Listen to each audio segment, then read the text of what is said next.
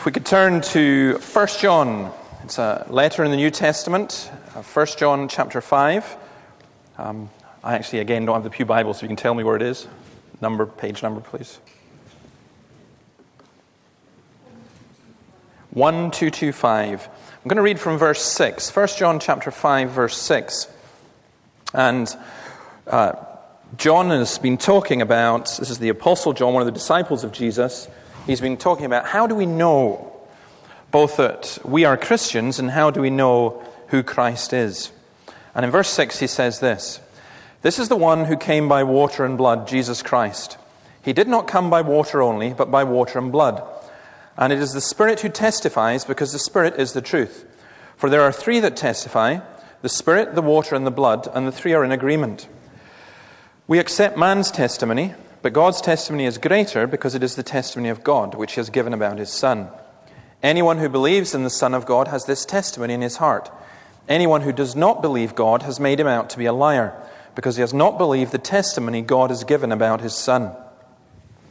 And this is the testimony God has given us eternal life, and this life is in His Son. He who has the Son has life. He who does not have the Son of God does not have life. It is uh, difficult for people to work out what is true, what is right, and people are very scared, I think rightly so, of much of what we call religion. There's also a great deal of doubt that people have about how can we actually know anything. That's not new. That's has always been the case, and that's what John is dealing with here. He's talking about the one who came He's talking about somebody who's real, a real historical Jesus.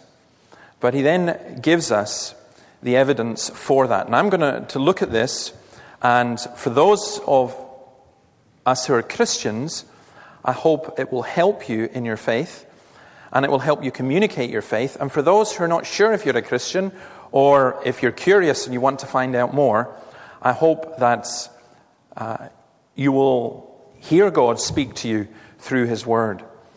Um, this isn't a lecture, it's, we believe it is God speaking to us through His Word, and it's my prayer that as we look at this, that you would be aware of that.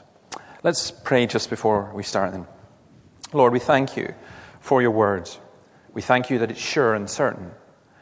We thank you that whatever our circumstances, it is appropriate that we come to you Lord, some of us tired and weary, some discouraged, some confused, some hurt, some arrogant and proud, some bitter and cynical.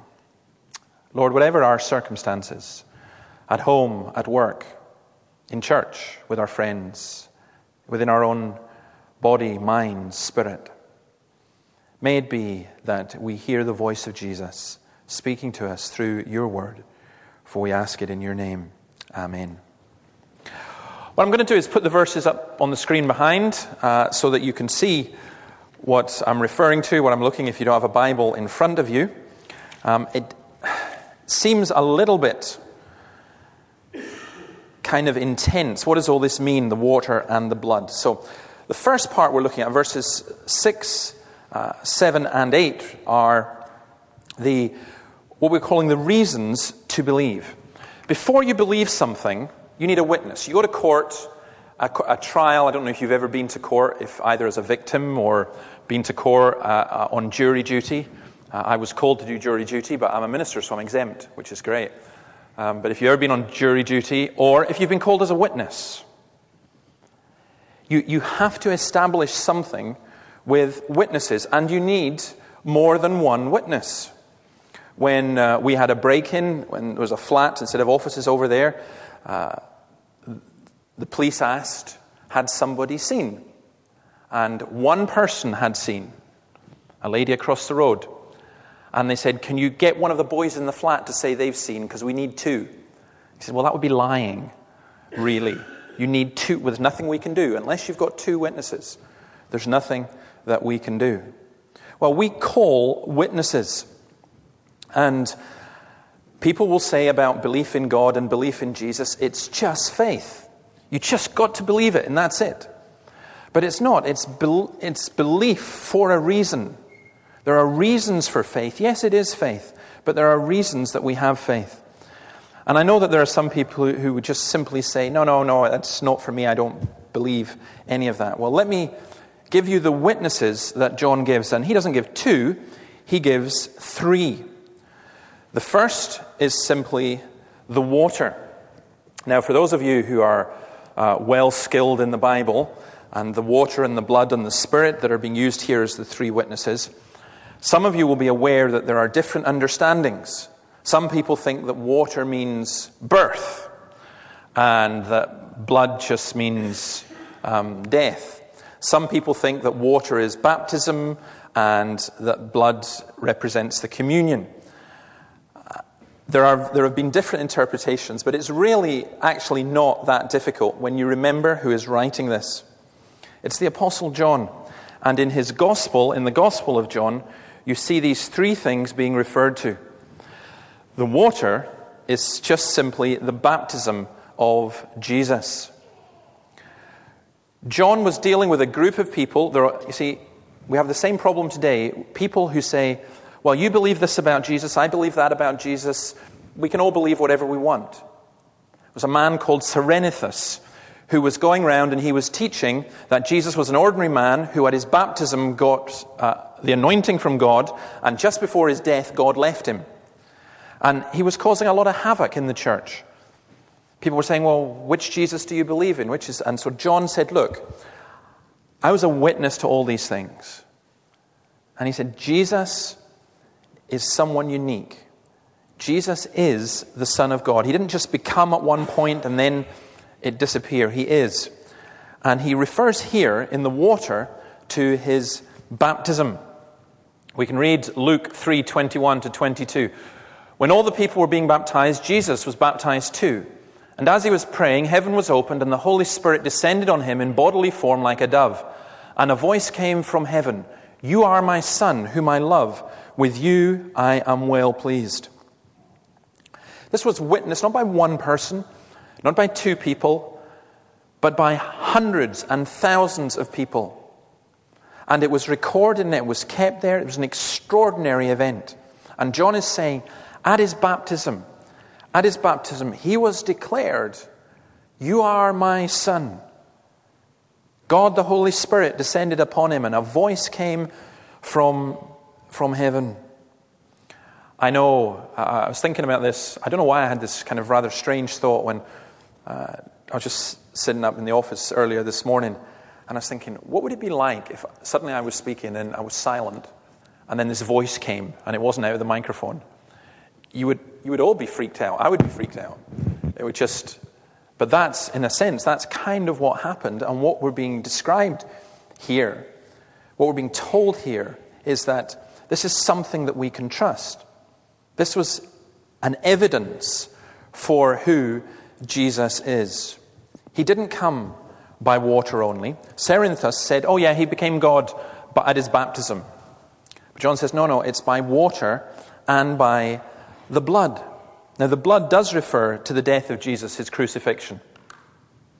John 19, verse 34 says this Instead, one of the soldiers, this is at the crucifixion where they were testing if he was dead, one of the soldiers pierced Jesus' side with a spear bringing a sudden flow of blood and water.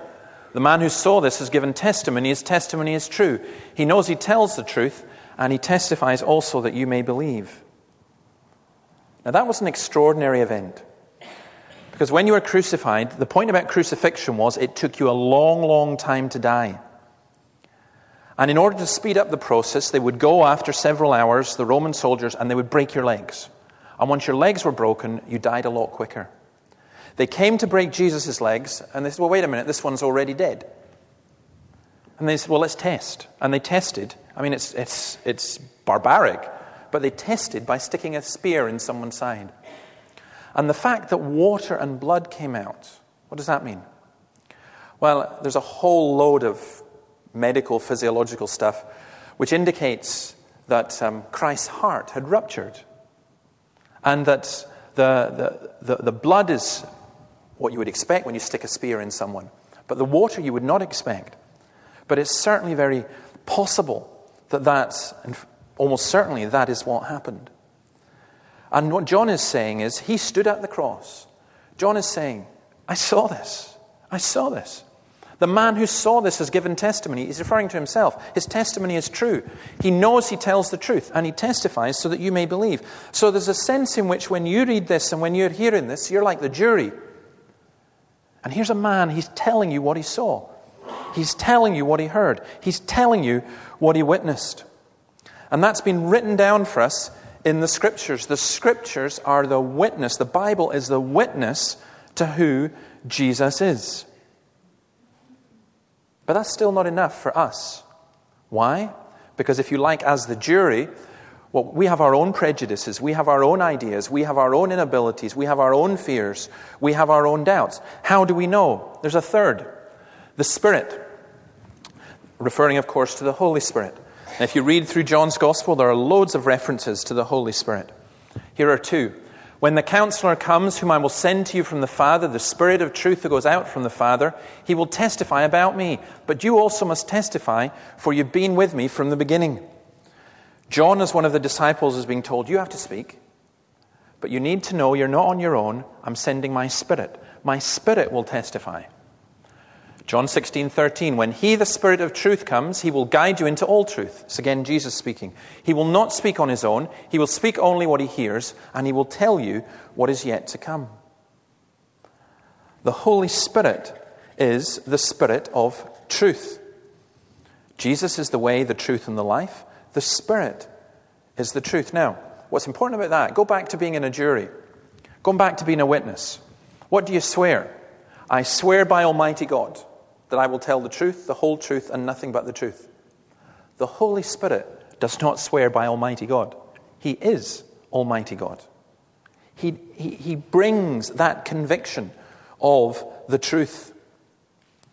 We have a, a document called the Westminster Confession of Faith, and it says this Our full assurance and persuasion of the infallible truth of the Bible is from the work of the Holy Spirit, bearing witness by and with the Word in our hearts. Because you're here and you're listening to this, and without the Spirit at work, it's just words washing over your head. Or without the Spirit at work, it's words that go into your mind, but you put at a distance, that you detach, that you analyze. You need the Spirit to be at work in your life so that the, the conviction of what is said here, yeah, this is the truth. You know that this is the truth. Sometimes, again, going back to the, the court scene, you, will hear of a, someone who's on a jury and they hear someone speaking and they just go, You know, I just felt that that was true. Well, the, the conviction of the Spirit is even more overwhelming than that.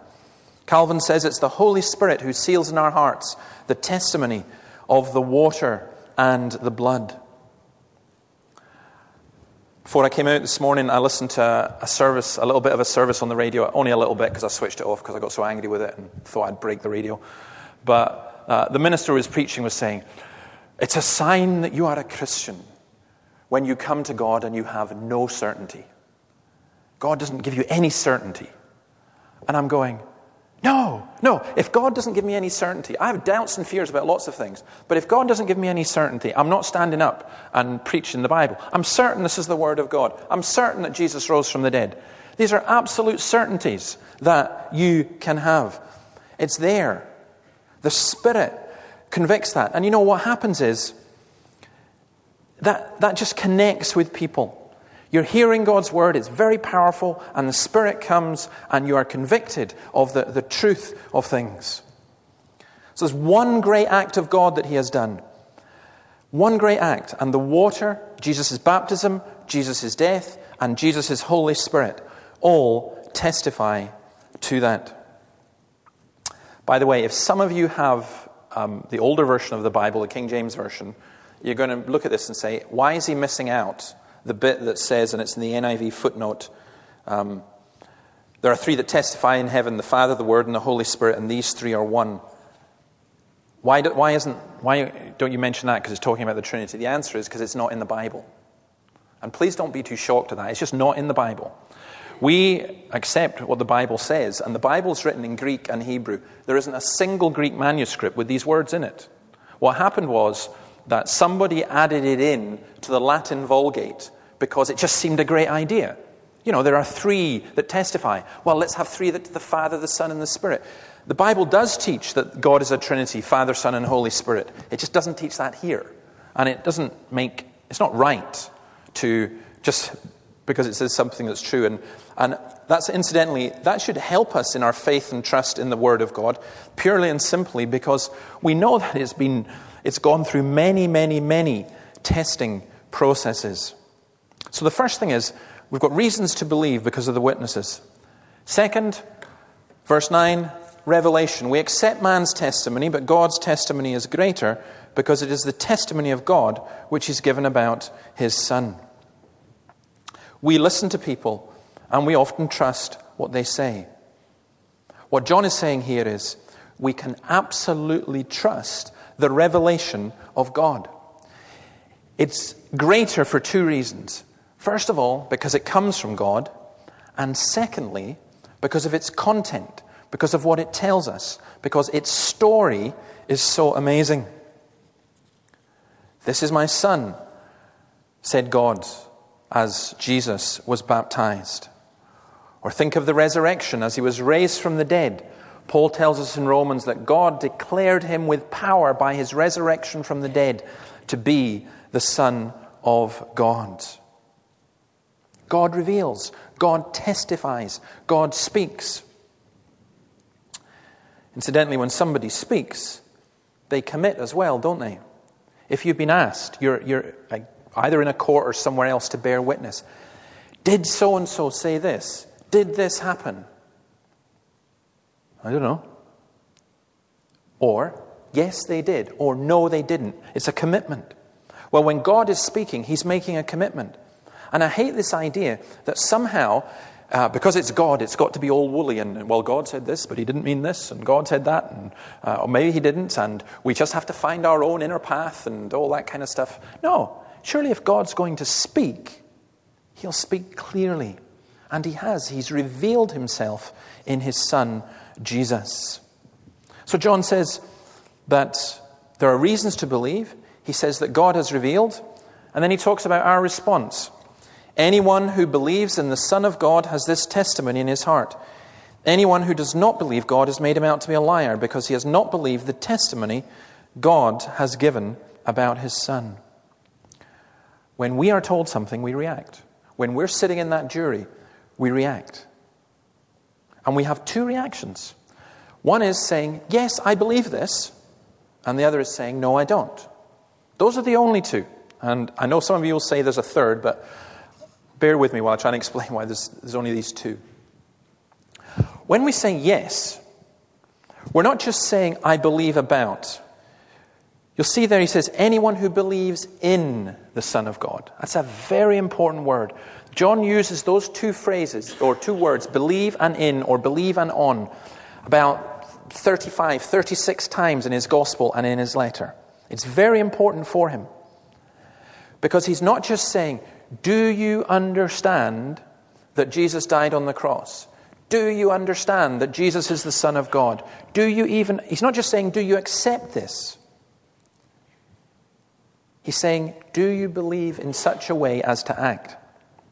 For example, you don't believe in the Loch Ness Monster. You might believe, I, I, I happen to believe that there's something there. But I don't believe in the Loch Ness Monster. I don't commit my life to the Loch Ness Monster. I don't trust the Loch Ness Monster. I don't sit at home thinking, the Loch Ness Monster really exists, and boy, that's just going to change everything for me.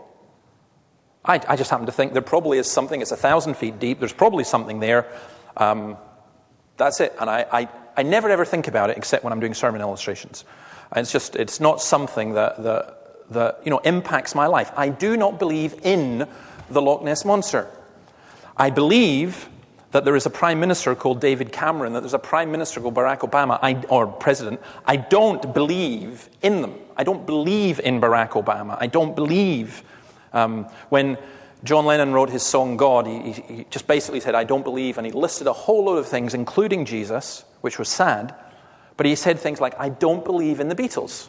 Because there are people who believe in something, because it's the means by which they live their life and they trust their life. And We don't.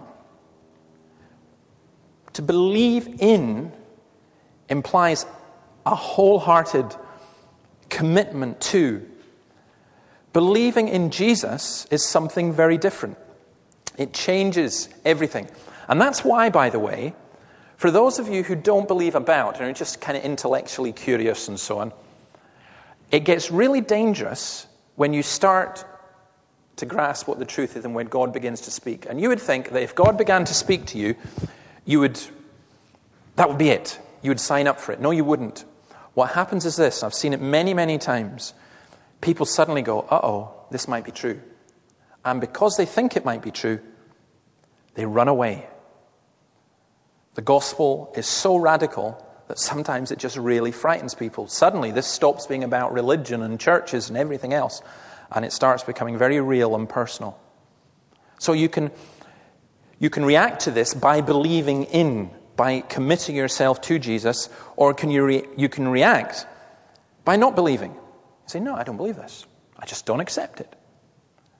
Now, what you're doing there is you're actually saying God is lying.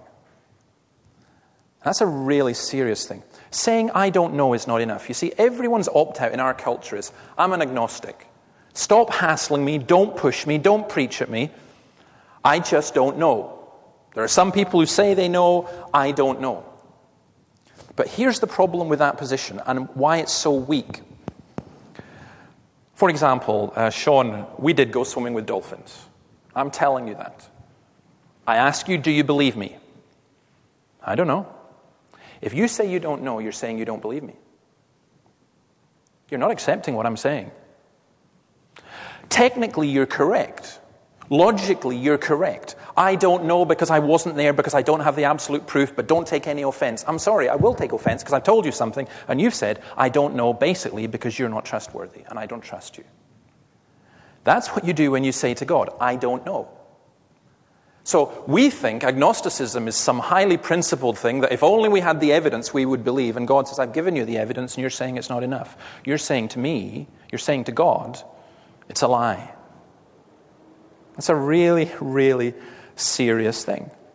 The real problem with human beings is not ignorance, nor agnosticism, but it's rebellion. We don't know because we don't want to know. The implications are way, way, way too enormous. I think that the testimony God has given, it's greater. The testimony God has given is all the evidence that we should need. But somehow, we're not only the jury, we've set ourselves up as judge and we say, no, it's not enough, it's not enough. What? Jesus Christ isn't enough? Jesus being baptized isn't enough? Jesus' miracles are not enough. Jesus' death on the cross is not enough. Jesus' resurrection is not enough. No, you say it's not enough. Not unless this happens to me. Not unless that. No, no, no. It's enough. You just have to believe it. You see, God's testimony, or testimony itself, is both the cause and consequence of belief. God's testimony causes us to believe. And as we believe, we experience the truth, the power, and the love of God, so then we also testify. Like the woman at the well who, when Jesus spoke to her, she then went away and she said, Come and see a man who told me everything I ever did. John's testimony is here the testimony of God, the testimony of Jesus, the testimony of the Scriptures, the testimony of the Holy Spirit. Well, let me say this to you. If that's too distant for you, I was somebody who didn't believe all this. And then God did reveal it through His Word. And then I did believe it. And it changed everything, changed my whole life. Not a vague, general belief about something somewhere, maybe, possibly, but a belief that turns the world upside down, a belief that completely changes your lives. And there are thousands and thousands and millions of people whose lives have been transformed by believing what God has said. And I finish with that the results, verses 11 and 12. This is the testimony. God has given us eternal life. This life is in His Son. He who has the Son has life. He who does not have the Son of God does not have life. What's going on here? God's testimony. This is the amazing thing. God testifies but primarily by what God has done, not by what he says. In other words, we have to think about what happened with Jesus. He sent his son, he, he, he lived, he was crucified, he rose from the dead. This is what God has done. And the result is eternal life. We're assured of it through the Spirit. The Spirit Himself testifies with our spirit that we are God's children. Because you are sons, God sent the Spirit of His Son into our hearts, the Spirit who calls out, Abba, Father. So when I hear about Jesus dying on the cross, when I take communion and remember what Jesus has done, when I read the Gospels for the thousandth time, I don't go, uh huh, tick box, yeah, tick box, yeah, tick box, yeah. I know that it is true. I know that Christ is alive. And the, the word has that effect of filling your heart, reassuring you, encouraging you to, to go and, and to live for Jesus. As you believe, you're given more evidence. And as you get more evidence, of course, then you trust and believe all the more. That eternal life, by the way, let me, uh, let me just say what that is. It's not just you die, then you live forevermore in heaven. Eternal life is about the quality of the life. It's something richer, something deeper, something more meaningful, something more fulfilling, and we can have it now. Facebook's an amazing thing. Uh, I occasionally put something up there. And um, for all you stalkers out there, and I put up something about Lunan Bay because I did think swimming with dolphins was wonderful. I just think it's mega, mega cool that there are people who paid thousands of pounds to go to Australia to swim with dolphins to get that wish fulfilled before they die. And we went on a discovery camp to Lunan Bay and we did it. And I, I just, I, I, just love that. I'm sorry if that, that amuses me and delights me. And, and that, 40, that 45 minutes was extraordinary because we weren't going to go. Um, in the discovery camp, we were, I, I'd said to Becky, Let's go to the Arbroath Cliffs, which shows why I shouldn't be leader. Because what a daft idea, taking 27 kids on a pouring, wet, rainy day to the Arbroath Cliffs. Uh, she just looked at me as though I was completely mad, and we decided we'd go for Lunan Bay. We got there, and literally, as we got there, the sun came out, and we had a fabulous time. It was great. So I wrote about it on, on Facebook, and one of my non Christian friends um, commented that, yes, that's wonderful, but people can enjoy themselves who are not Christians. And I wrote back and said, yes, but it helps. And the answer to that is true. Of course you can. But C.S. Lewis puts it beautifully. And for, let's just stick with the beach analogy. C.S. Lewis gives this illustration. It's a great illustration. He says, Why would you stay at home in your tiny wee back garden in a mud pit with a bucket and spade when you've got the opportunity to go to a two mile long beach in glorious sunshine with the whole ocean and the, everything there. And that really is it. The, the, the, contrast that the Christian has with, I would say, the non Christian in terms of life is this. It's not that your life is completely pathetic and you don't enjoy anything. It's that when you become a Christian, there is, there's a depth and there is a meaning and there's a fulfillment that is much, much richer and much, much deeper. That's what eternal life is. The life that you've got just now, you lose it, that's it. For the Christian, the life that we've got just now is just the beginning. It's just the seed. It's just so it's it's very, very rich. And it comes, how does it come? Through Jesus. My Father's will is that everyone who looks to the Son and believes in him shall have eternal life, and I will raise him up at the last day. John always does this. He links the Son and life, Jesus and life. As the Father has life in himself, so he has granted the Son to have life in himself. I am the resurrection and the life. He who believes in me will live, even though he dies. And whoever lives and believes in me will never die. Do you believe this? You can't earn it. It's a gift. It's an offer to us, to our children. Ah, it's there from God. God testifies to it. John 5:40 Yet you refuse to come to me to have life. As I said earlier, please don't hide behind the, oh, I don't know, I'm an agnostic thing. God testifies. This is what he has done. He says, it's, it's for you. It's absolutely for you. I offer it for you. It may sound too good to be true, but don't call me a liar. It's the truth. God offers his son. What do we have to do? How do we earn it? We don't. There's nothing that we can do except believe what God has said so that we believe in, so that we trust Jesus absolutely and totally. Now, in my own head, as I put it like that, I think, why would anyone refuse that? Why? What, what could possibly. Why would we want to turn away from it? Maybe you've got an answer to my question on that. Feel free to, to talk about it or to ask. But I just ask simply what Jesus says. He's got life in himself. Believe in him, and you receive that life.